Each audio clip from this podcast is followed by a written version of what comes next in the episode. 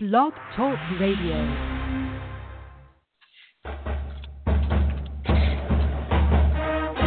You are listening to Roll the Quadcast, a Blogger So Dear podcast where little old Charlie Brown is still trying to kick that football. Blogger So Dear is the go-to website for the best independent analysis of Wake Forest athletics.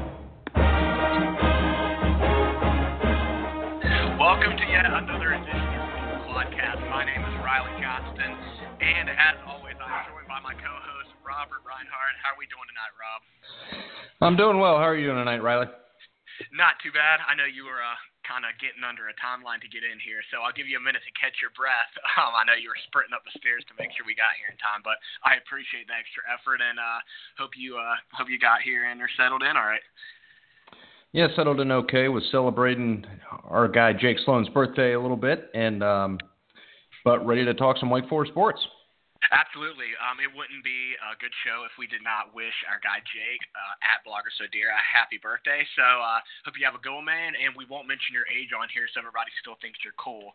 Um, but let's uh, go ahead and talk a little bit about the Wake Forest Georgia Tech game. Obviously, it did not go as planned. Um, well, it didn't go as we hoped, and maybe went as planned for a lot of people. Um, Wake Forest went into the half up 21 to 13. But like we've seen the last few weeks, uh, well, the Florida State game, I guess in particular, it could not sustain the success it had in the first half, um, and really just fell apart, getting outscored 25 to three in the second half to Georgia Tech, who in their own right is a very very good team. They have two losses now. Um, both were on pretty much last second plays or in overtime. So uh, you know, let's kind of start off with the positives. Rob, what did you see on Saturday that made you say, hey, this is uh this is a way team that's kind kind of moved on um, and gotten a little bit better as the years gone gone on. Sure. In terms of positives, I, you know, I thought we had a, a good offense. We we put up a decent number of points, particularly in the first half, scoring three touchdowns out of four drives. First drive was a, a terrible three and out, but really over over four yards of carry with uh, with Byrd, Carney, and you know I thought the passing game was was pretty solid overall. Pretty pretty good yards per attempt from from John Wolford. I thought Tabari Hines was a nice bright spot. Uh, Greg Dortch obviously continued to be a, a very strong performer. So I you know certainly be interested in seeing those two on the on the field at the same time if at all possible. But you know, in the second half, we, we couldn't quite finish the drives. We we still moved the ball pretty well on a number of drives, but ultimately could not convert it you know what what matters is scoring points, and we did not do that well enough in in the second half when we had our opportunities. Yeah, if you had told me going into Saturday that the, we were going to score 24 points and it was all going to be on the offense, I would say that we would we would be right there. Um, unfortunately, that was not the case. We we did score three first half touchdowns um, on three attempts inside the Georgia Tech 40 yard line, and that was primarily due to a, a balanced run and passing game. Uh, we noted in some articles last week that Georgia Tech is not very good at defending the run, and we seem to exploit that early. Um, a healthy Cade Carney came back and he had 10 runs for 70 yards in the first half. Um, in the second half, it just seemed like we we couldn't get him the ball, uh, even though he had nine carries uh, for a, an additional 22 yards. I know Georgia Tech made some changes at halftime to kind of move linebackers up, get guys in the box, and, show, and force Wake to beat us throwing the ball. But did you believe that not getting Cade Carney the ball, and I, I'm not sure he even came in for the first two possessions, um, was that part of our downfall in losing the game?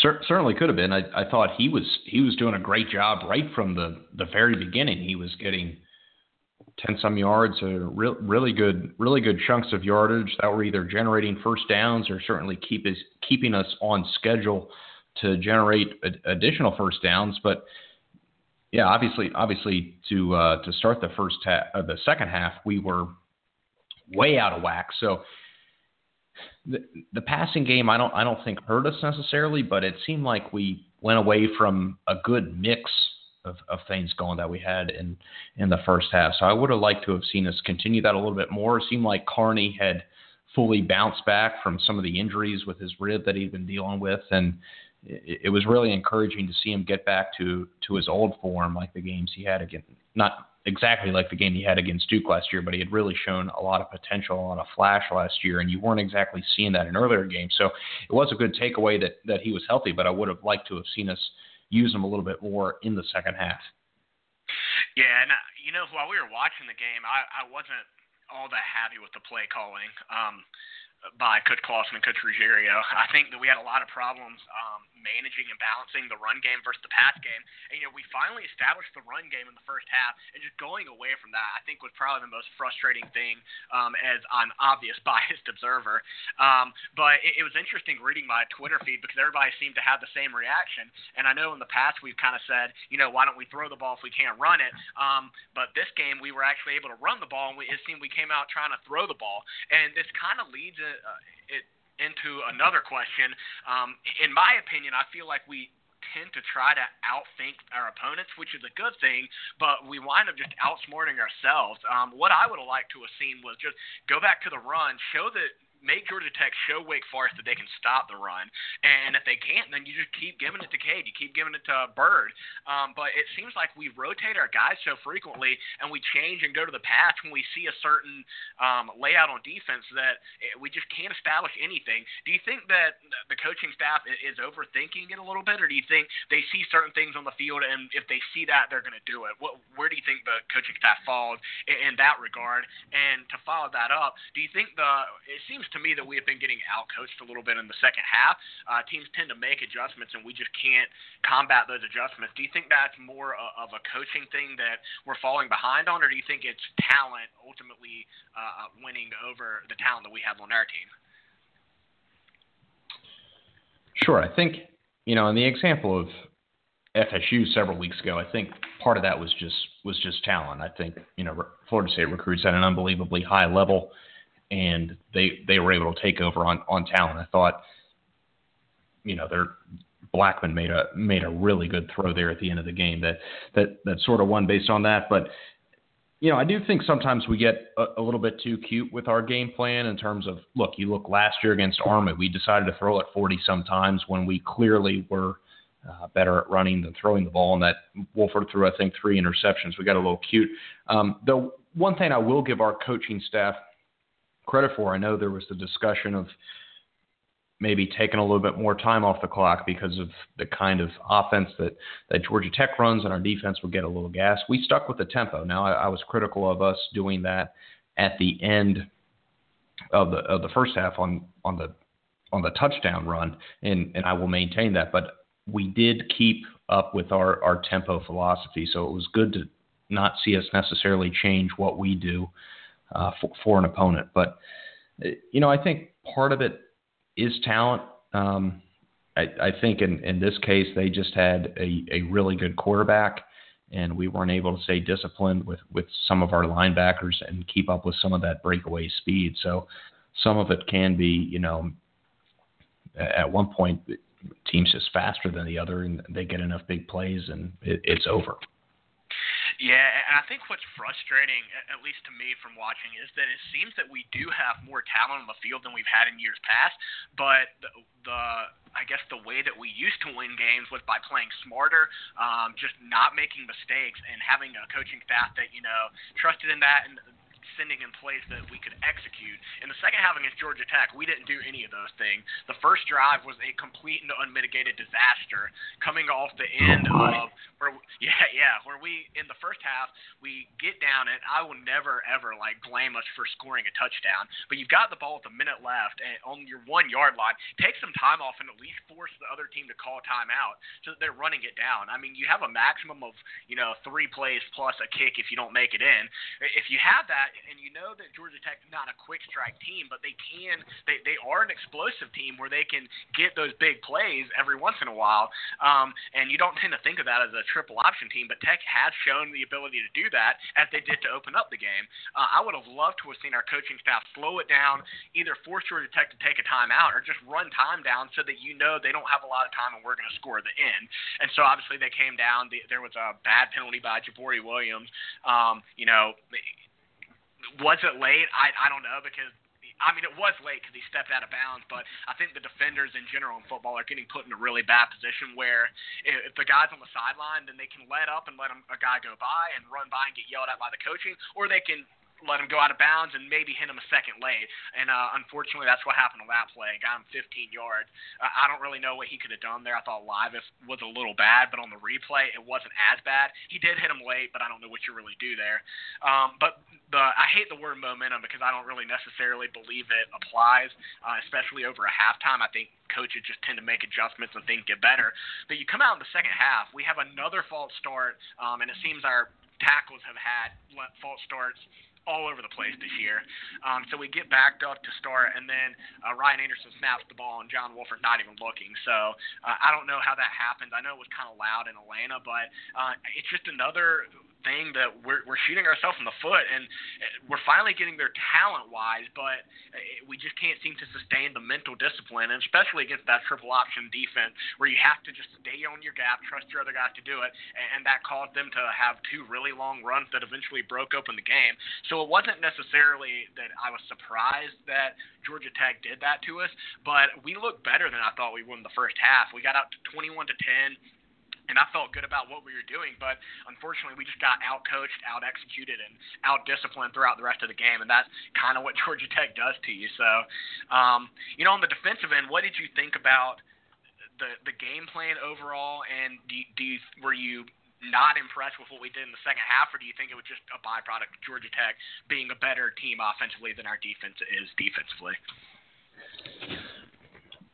Well, I I don't know enough about defense to really comment too much, but it did seem like from some of the things I was reading, we as a defensive line, we really tried to to dictate which side Georgia Tech ran to, and they made some adjustments at, at halftime, and we, we were really unable to do that. I, I thought, you know, there were there were definitely critical situations where our defense did come up big. I thought special teams that some of the two point conversions were big.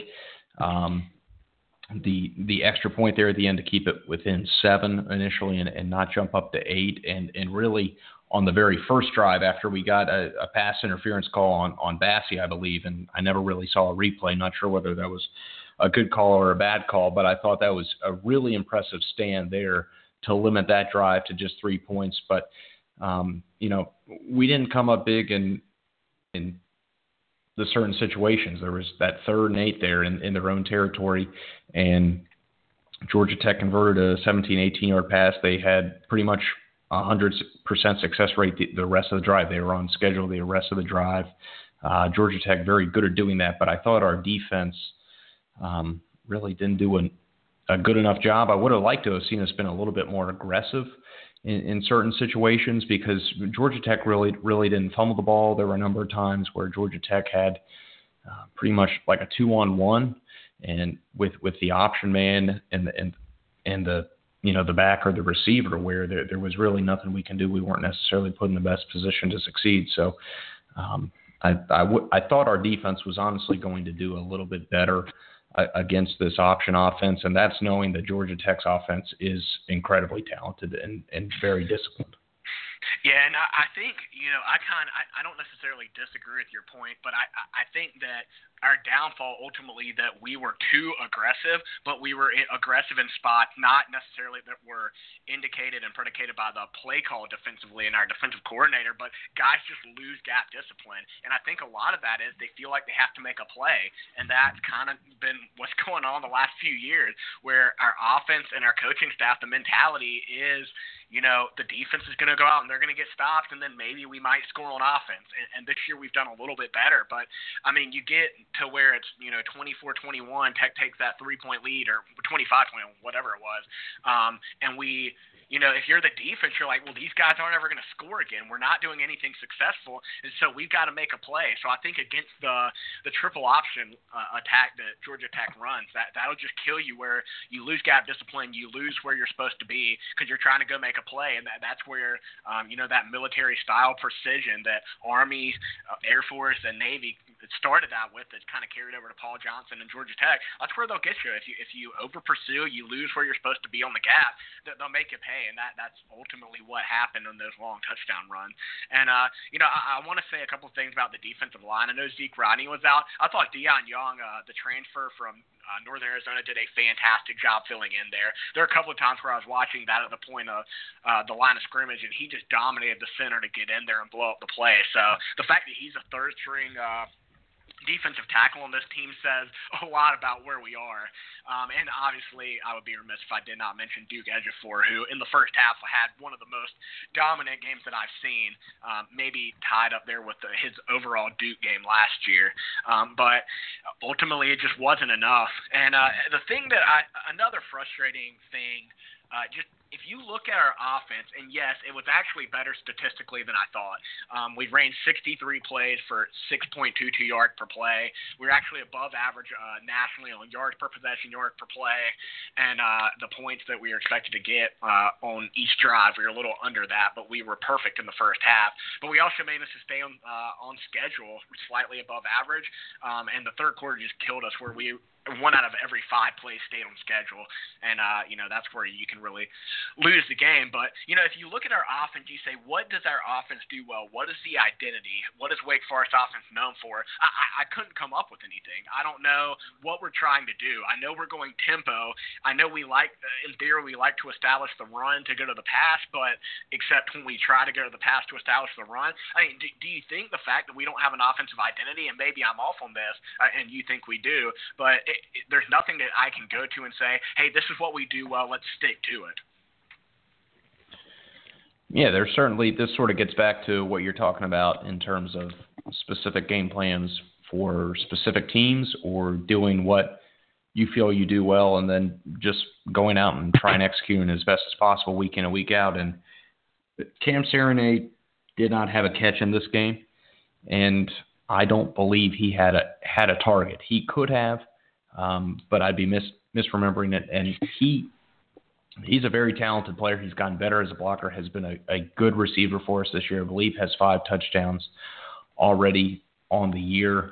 And you know, in situations like that, that final fourth down where where Carney got stuffed and you know, we can go into that play if you want. I did not think the, the play design was great, particularly going against the defense and how overloaded it was on that left hand side that's a situation where I'd like to see us at, at least look at Serigne. And and some of the times it's tough. Look, you're not seeing an all 22.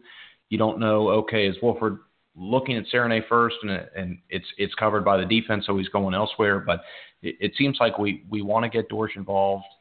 Um, we clearly want to establish some some parts of the run, but as of late, you know, initially you were thinking, okay, we're not doing as much zone read because Wolford, we don't necessarily want him running the ball as much against Florida State, against Clemson. Obviously, he didn't play against Clemson, could get hurt, but then you come out against Georgia Tech and he he ran the ball four times. And earlier on in the season, I think against Boston College, he ran the ball 19 times. I I could be wrong, but he had clearly be, been running the ball a lot more. So I don't know whether that's an adjustment for a shoulder or or what the situation is, but but you're right. It seems like we try and do a lot of different things week in and week out, and and we seem to have have the talent and the players to be more cohesive. But I think if instead of having some of these ad hoc game plans, if we stuck with what we were good at, we could we could have a little bit more consistent success from drive to drive. Yeah, and obviously we're not we're not offensive gurus or offensive coaches. So the only thing that we can really see, we don't study the all 22. We just see the results and what kind of comes out on the stat sheet and what comes out. But I mean, to have a guy like Cam Serigne, we've targeted him 18 times in seven games. That's unacceptable in my opinion for a guy who is that good to only have 18 targets. Um, and, and I think that my take on this is that we just don't utilize the middle of the field that well. And I don't know if that's because we feel like Wolford can't see it very well, or he can't make the throws there, or I mean, I don't know what it is where it, they, we just don't use that part of the field, but we rely on out routes like deep out routes, which Wolford throws very well. And then some of the play calls on third down and fourth down, where you know that we're setting up to go for it on fourth down. If it's a third and five, don't go deep for a 40 yard gain when you can pick up two and a half, three, four yards on either an RPO or just a handoff up the middle. Um, and if you know you're going for fourth down, then make the play calls over your four downs that set you up for success. Know that you have to get 2.5 yards per play, and don't don't try to get a 40-yard gain because you're like, oh, they're stacking the box on third down. Let's outsmart them with Scotty Washington, who doesn't ever come back to the football or can't use his body to box out. I mean, we've got, I think Dortch has been targeted 64 times, which I, that's great. That's 34%, and I want him to get the ball as much as possible. I'd like to see us get him to him on some boundary runs because I think that would kind of kill two birds with one stone. It would get the ball outside early on in the game where so they can't stack the box, and it would also get Dortch more touches, who is one of the most already elusive and electric players in the ACC, if not the country. Um, so I, I know we're trying to get him the ball in a lot of routes, but I don't feel like a lot of times we're setting up our guys for success. And if you're not going to have that quarterback run, I think Wolford ran three or four times, like you said. Um, they don't have to respect that. They don't have to sit. The linebackers don't have to sit back. They can go downhill, knowing that we're either going on a deep out, we're not going over the middle, so they can just blitz up the straight and put their hands up because he what six one if that um and, or they just know that we're handing it off so I, I think a lot of the problem is that I don't know what we're trying to do. I don't know what our strengths are. Um, and if we're not going to have multiple threats, then our defense can just go downhill and try to get us at every every turn. And you know, after looking at the stats at the game, I wasn't as upset offensively because Georgia Tech does have a good defense, and we probably outperformed what we should have done. But it's just really, really frustrating to see, uh, in my opinion, the play calling. It just doesn't set us up very well for success. And I don't know if you agree with that overall, or if you think that it's just kind of a small sample size. But um, I, I would just like to see us try to stick to something that works and stop trying to outthink every opponent and make them show that they can stop what we're doing well before we move on to the next thing. Um, do you have any final thoughts on that? I mean, just in terms of, the offense and, and, the offensive performance on, on Saturday, um, I was more frustrated watching it live than I was when, when I reviewed it a little bit in terms of some of our decision making, I guess. And you know, you can always view decision making as a two pronged approach. Number one, should you go for it, yes or no? And number two, did you did you make the right play call if you did decide to go for it? And that punt in the mid, you know, about the 50 yard line, which was inexplicably fair caught at the at the three yard line, uh, we got away with one. I thought that was truly an atrocious decision. I mean, it's a bad decision. Made, so, made, so conservative to the point of being aggressive. Yeah, made made absolutely zero sense. Um, but in running the ball on on a third and seven, this is sort of what you're talking about in, in terms of if you know you're going to go for it on fourth down, you can view third and fourth down as as really divide by two. Try and gain as many yards as you can, or try and gain the same chunk two two separate times, however you want to do it. But um, when we ran the ball on third and seven, we got we got a handful of yards, and then we kicked a field goal. I mean, in my opinion, there if if you know you're going to kick the field goal if you come up short on third down, you might as well just just throw the ball there because it's still a very makeable field goal either way. It's not like you, you're going to get a little bit better in field goal range. Mike Weaver's a good kicker outside of the atrocious shank that he had against Clemson a few weeks ago. Um, you know, he's he's going to make those. But you know, look, fourth and four, fourth and three, fourth and one, we went for those. So I, I think our just, you know, in the final 20 minutes of the game, I was the support of those, and and really, one of them, Byrd just didn't do a very good job blocking. Um, the next one, it seemed like it was well defended. Now the final one, I think, of the Carney run, uh, that play, I think we really outthought ourselves there. Um, that was just that that was terrible. But in hindsight, the plays could be better. I, I think our plays aren't bad. It's just some of sometimes the order we call them in, which is obviously very very important. Yeah, and I, I think that's well put. I think that a lot of times it seems like we're making decisions based off of what we've done on the immediate preceding play. Which, if you've got a third and seven from your own third from the opponent's 37, you pretty much know you're going to go for it. Like that's not that's not a big thing. You're going to go for two. Like you're going to go for third down. You're going to go for fourth down. So don't throw the ball 20 yards down the field when you only need seven yards, or you can try to get four or five. Like, and I I, I don't know if we're I know we look to the sideline every play, and the coaches then reassess and call the play. So I wonder if we're just looking at something and then it tells us like, oh, that's what we're seeing. So we're we're gonna we're gonna make this play call if this happens. And I understand and it's base root it's a numbers game, but uh, you know, you know, if they have seven guys in the box and we have six guys in the box, obviously we can't run. If we have eight, then we should run because they have seven. They haven't moved up. Like I get that in its simplest form, but um, I, sometimes I wonder what, what what we're looking at. And I think you put it very well. I think the play calls are there. We just have to figure out how we're how what order we're going to use them in and to make sure that they're going to work moving forward. But um, I think overall it was it was an expected loss, but I think after witnessing the fact that we have more talent and we do the last three weeks, uh, you know, skipping the bye, Florida State, Clemson, Georgia Tech, if they showed me anything, it proved to me that Wake Forest has a very talented team, and, and it makes it even more frustrating that we continue to just shoot ourselves in the foot over and over and over again with these dumb execution plays, these dumb false starts, these dumb holds, and these dumb decisions to go for it or not go for it. Um, just I just disagree with a lot of the mindset of the coaches, and I I would like to hear where they're coming from on that. Um, but alas, a loss is a loss. Um, Wake Forest drops to four and three on the year. Um, and we head into a pretty big matchup against Louisville.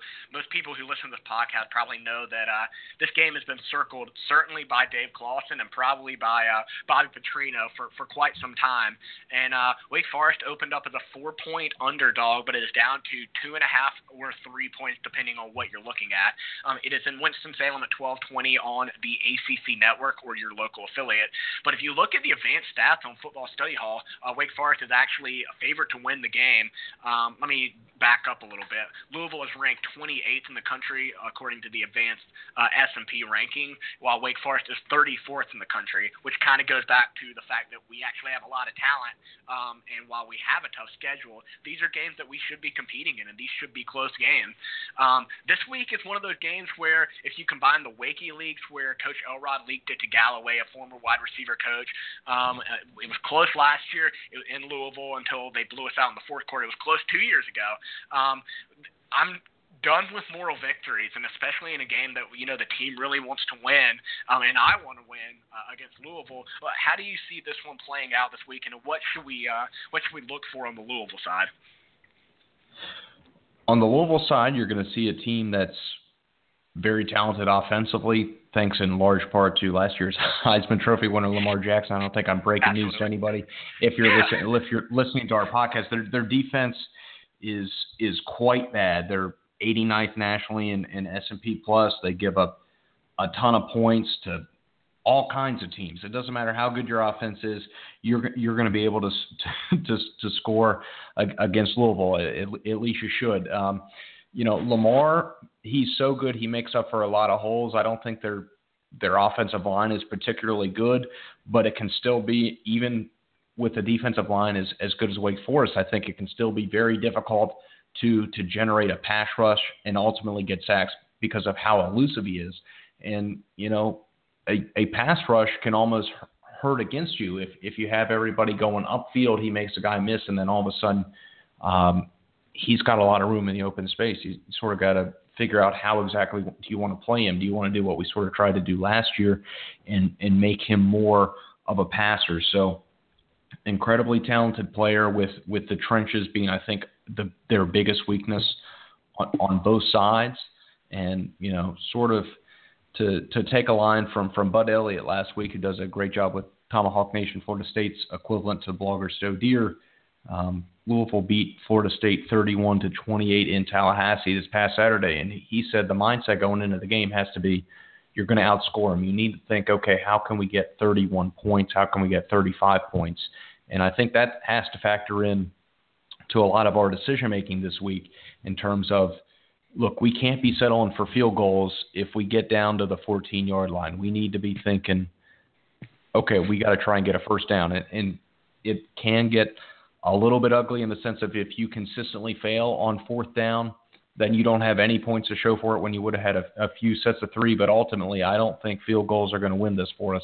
We get in the red zone, we're going to have to find out a way to get seven. And as a coaching staff and as a team, we need to be willing to take on a worse than it appears defeat if it gives us a better chance for victory, which is what ultimately matters. I, I agree with you.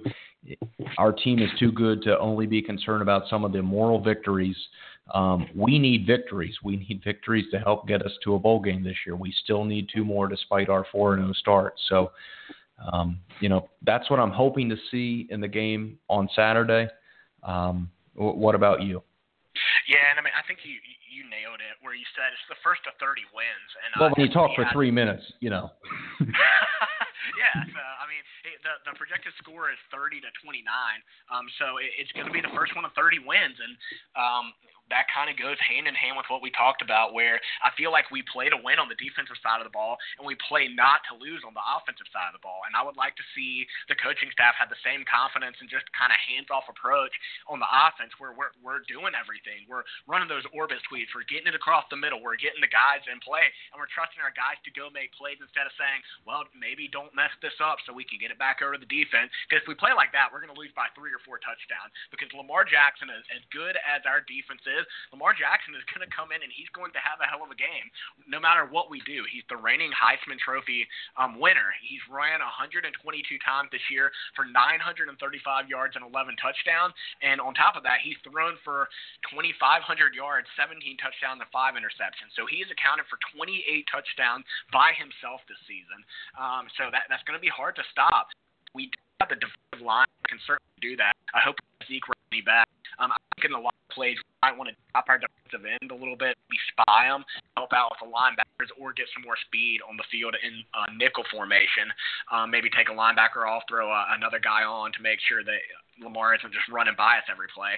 But on offense, we've got to trust that the, the guys we have out there can go out and, and play. I'd like to see some deep shots early. I'd like to try to establish a few trick plays, and I don't think Clawson's going to hold back anything in this one. Um, he'll say all the right things this week, but it's pretty obvious he wants to win this game, and he sees it as a revenge game. And Dave Clawson strikes me as the type of person who, when he sees something like this, he goes for the throne, he goes for blood. So I would like to see that translate into what the offense is going to do and the offensive play calling. I don't want to see us playing scared football. I want to see the 34th best team in the country look like they know they're the 34th best team in the country playing inspired football in front of a home crowd that really wants to beat Louisville. Um, it's going to be a tough one. I, I think that this game could easily make or break our season um, when you when you go down to it. It's we're four and three right now. The Duke game is looking more and more like uh, I don't want to chalk it as a victory, but Duke is really in a spiral right now. We should um, win the game. Yes. Yeah, if the game were played right now, we're expected to win by 11 points. They are 80th in the country, um, while we are 34th. So um, other than that, we, we go to at Notre Dame uh, the week after this, which is going to be a pretty tough game, all things considered now. Um, then we go to at Syracuse, where Clemson lost, and we play a state team who very well could be playing for an ACC title should they knock off Clemson in a couple of weeks here. So you assume that Duke game is a victory, give it a .75 chance to win. We got to get another one out of here, out of Louisville, at Notre Dame, at Syracuse, and State. And Louisville is the second best chance aside from at Syracuse to do so. Um, but if you lose this Louisville game, then it puts a lot of pressure on you to go out and get the victory um, coming down the stretch. And I don't think any of us really, really want to see that. Um, you know, I, think it's pretty interesting. Most of the games that we've won in the last few years have been where a team has a, a good defense but a bad offense. That's kind of the reverse this week. Um, they have a very good offense, not so great of a defense, but our offense is a little better. And I think this is a chance where maybe we put a little more faith in our offense and say, hey, this is a this is a defense that's a little uh, little wounded right now. Let's go attack them and see what we can do. And if we come out with that mentality, I think we'll go a long way um, as far as winning the game. So um, we'll see. But I, I think we need to make better fourth down decision making. We have to convert in the red zone. Those are the two biggest keys right now because we got to convert those threes into sevens, which uh, we haven't done a great job of all year. So. Um, but we'll see how that goes. Uh, do you have anything else on the football side? You want to talk a little bit about the basketball team that uh, will kick off the season next Friday in an exhibition game? Yeah, let's talk basketball. Yep. So um, obviously the first game of the year will be on November 10th against Georgia Southern, but Wake Forest will host Queens University, which is I believe a Division three school, um, in a couple uh, next Friday at the Joel. Um, the KenPom preseason ranking came out, and if you've listened to us before or read any of our articles, you know that we uh, very much like KenPom because he does a fantastic job of breaking down each team statistically and doing from a bird's eye view an outstanding job of predicting games uh, and indicating what teams will do. So his preseason ranking came out, and just a brief primer on this. Um, he uses the four factors and basically continuity over the past few years to assess how a team will do the following year based on their schedule. So the four things that he looks at are effective field goal percentage, turnover percentage, offensive rebound percentage, and free throws attempted divided by field goals attempted. So it basically looks at how well you shoot the ball, how well you protect the ball, how well you rebound the ball, and whether or not you're getting to the line a lot. Because those are things that those are the four most important things, and what he has found correlate very highly with a winning percentage. And uh, Wake Forest finished the season last year ranked 36, despite going just 19 and 14. This year we come into the year ranked 57th in his preseason ranking. Obviously, the Demon Deacons lost, do everything John Collins, and also uh, who was presumably going to be our starting four in Dinos Mitoglou to a quite lucrative deal in Greece, which I do not blame him for one bit. But the offense is ranked 25th and defense is ranked 96th. What is your um, just first thoughts when you saw this ranking? Did you think it was too high, too low, or uh, a sweet Goldilocks right there in the middle? Well, call me a homer a little bit, but I, I think it's it's slightly low. I think we can be somewhere in the 40s. Certainly, I think we're still a team who has, while we do have some question marks at, at the you know the four and the five spot. I thought we did a, a nice job of shoring up Terrence Thompson in in in the late summer to get some veteran presence down there. I think we should have excellent guards with Bryant Crawford, with with Keyshawn Woods with an excellent incoming two to three to four in in Chaundee Brown, Mitchell Wilbekin, Brandon Childress. I I think we have a lot of proven talent there, and I think we have a number of X factors in in Doral Moore, who by all accounts has gotten a lot better over the off season. SJM, Olivier Sarr, I think he he can give us some interesting minutes. So I I would expect given the way that Danny likes to play and that he can play some unconventional lineups, I think I think we exceed this. I think we have a, a really good non-conference slate in terms of we're going to be favored in essentially every game there. So I think we can experiment with some lineups, especially maybe late in the game when it's a little out of hand, hopefully. Um, and, and I look for us to, to make the, the most out of the talent that we have. I think Manning has shown that now that he has his guys, um, he he can do some interesting things. And I think, look, our offense is going to take a dip, but I think our defense should get a lot better. As as good as Dinos was offensively, I thought him having to guard some some small ball fours created some matchup problems for us, really. But I think now we're going to have a lot more speed to be able to defend small ball fours and um, I think that's and, and obviously with with Chaundee Brown, I think we're going to have taller guards and and going to be able to contest and close out a lot more. Yeah, and I know there's been a lot of talk about the the out of conference schedule, but I think it's a very very well designed schedule to maximize what the RPI looks for and what the stats look for as far as the NCAA tournament and and what they want to see on the stats. Um, while there are no big names to stick out, Tennessee is probably the biggest name on there.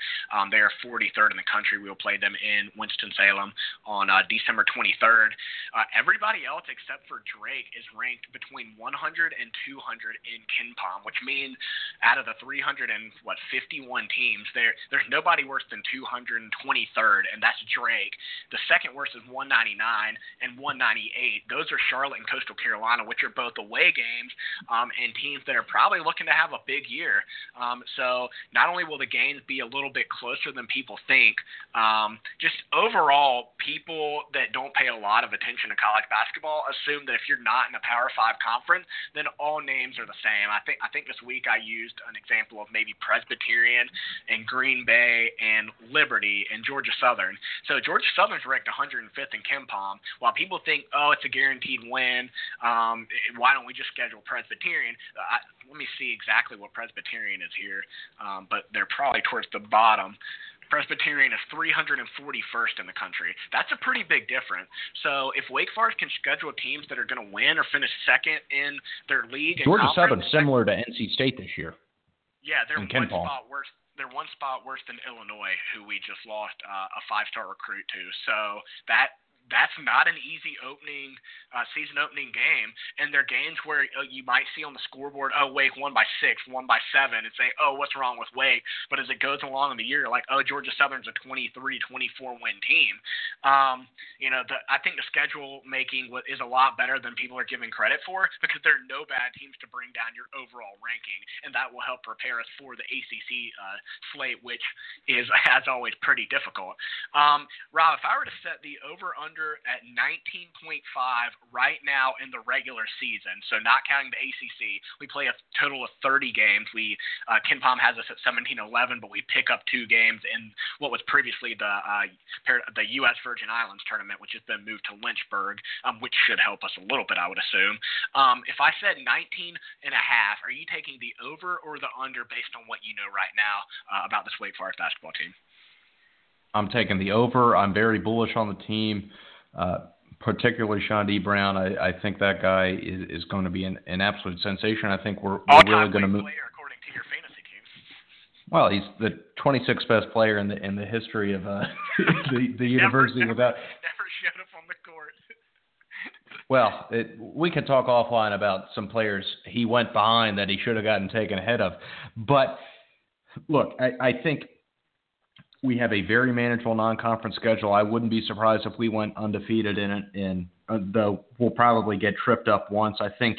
Look, we play Syracuse twice, we play NC State twice, so that, th- those are definitely opportunities to, for for road wins. I think. Look, the ACC's down a, a little bit this year. It's it's not as as good as it once was. I've I've seen some statistics on the number of four and five stars in the league as compared to years past, and it's not a sign. Yes, we are losing John Collins, who it continues to do really good things early on in his NBA career. So he, he probably hit a number of our mistakes, but I think we're going to continue to get a, a lot better um, as a team organically.